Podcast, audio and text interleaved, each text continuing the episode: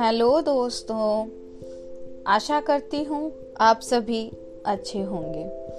दोस्तों, हिंदी कहानियाँ चैनल को सब्सक्राइब करें और आनंद देने वाली और प्रेरणा देने वाली ऐसी बहुत सारी कहानियों को सुनते रहें।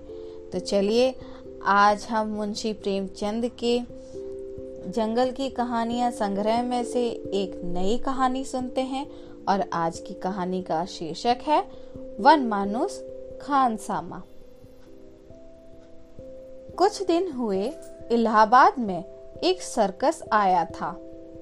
उसमें और तो बहुत से जानवर थे, मगर एक वन मानुस बहुत होशियार था। उसे लोग डिक नाम से पुकारते थे। मालिक ने उसे ऐसा सिखाया था कि वह घर का सब काम कर लेता था। हाँ बोलने से लाचार था। उसके मालिक की स्त्री मर चुकी थी। सिर्फ़ एक छोटा सा बच्चा था। जब मालिक कहीं चला जाता तो डिक ही उस बच्चे की रखवाली करता था। मालिक के नौकरों में तीन आदमी, बड़े शैतान और कामचोर थे। एक दिन तमाशा हो रहा था, पर तीनों आदमी शराब के नशे में चूर पड़े हुए थे। जब इनके काम करने का वक्त आया तो उनका कहीं पता नहीं। मालिक बहुत घबराया। बहुत तलाश करने पर तीनों एक कोठरी में मिले। मगर इस दशा में वे कर ही क्या सकते थे? तमाशा बर्बाद हो गया। तमाशा खत्म होते ही मालिक ने उन तीनों को डांटा और निकाल दिया। चाहिए तो यह था कि वे अपने किए पर पछताते और मालिक से अपराध क्षमा कराते।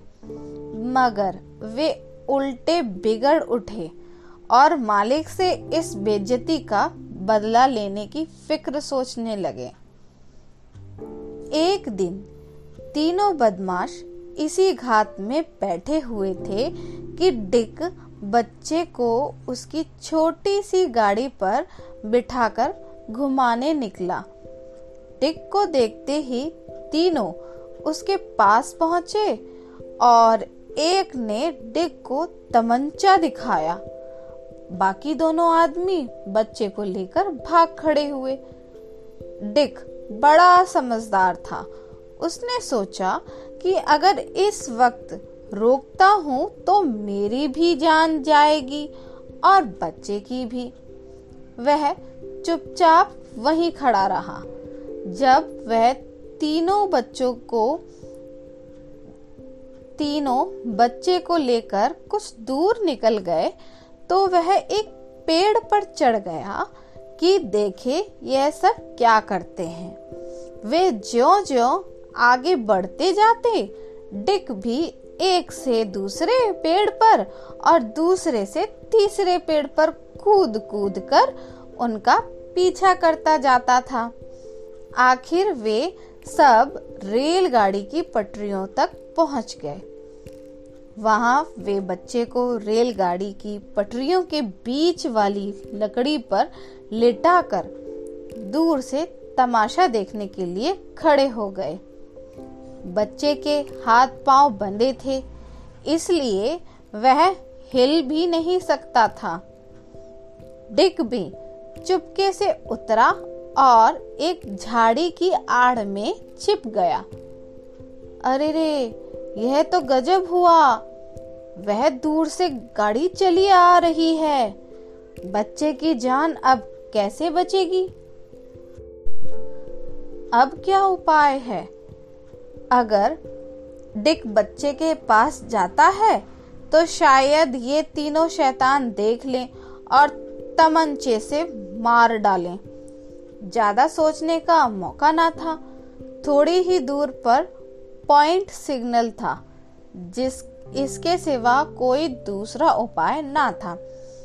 डिक को सिग्नल की क्रिया मालूम थी। उसने पहले कई बार आदमियों को गाड़ी को एक पटरी से दूसरी पट, पटरी पर लाते देखा था। गाड़ी बच्चे से बहुत करीब आ गई थी। मुसाफिरों ने देखा कि एक बच्चा पटरी पर पड़ा हुआ है। ड्राइवर की निगाह भी बच्चे पर पड़ी। वह ब्रेक को कसने लगा, लेकिन गाड़ी का एकदम रुकना मुश्किल था। वह रुकते रुकते भी बच्चे के सिर पर आ जाएगी। ठीक उसी वक्त डिक ने पॉइंट सिग्नल को खींचा। गाड़ी दूसरी लाइन पर चली गई। डिक दौड़ता हुआ आया और बच्चे को गोद में लेकर भागा। बदमाश लोग दिल में खुश हो रहे थे कि आज दिली मुराद पूरी हो गई। एकाएक उन्होंने देखा कि डिक बच्चे को लिए भागे जा रहा है। वे उसके पीछे दौड़ने लगे। बच्चे की वजह से डिक तेज से नहीं दौड़ सकता था। तीनों आदमी उसके करीब होते जाते थे, मगर डिक ने हिम्मत नहीं छोड़ी। यहाँ तक कि सर्कस का तंबू सामने आ गया। एकाएक दन से एक गोली उसकी पीठ पर लगी। आवाज़ सुनते ही मालिक तंबू से निकल आया तो देखता है कि डिक बच्चे को लिए पीठ झुकाए, लंगड़ाता चला आता है। मालिक ने आगे बढ़कर बच्चे को लिया।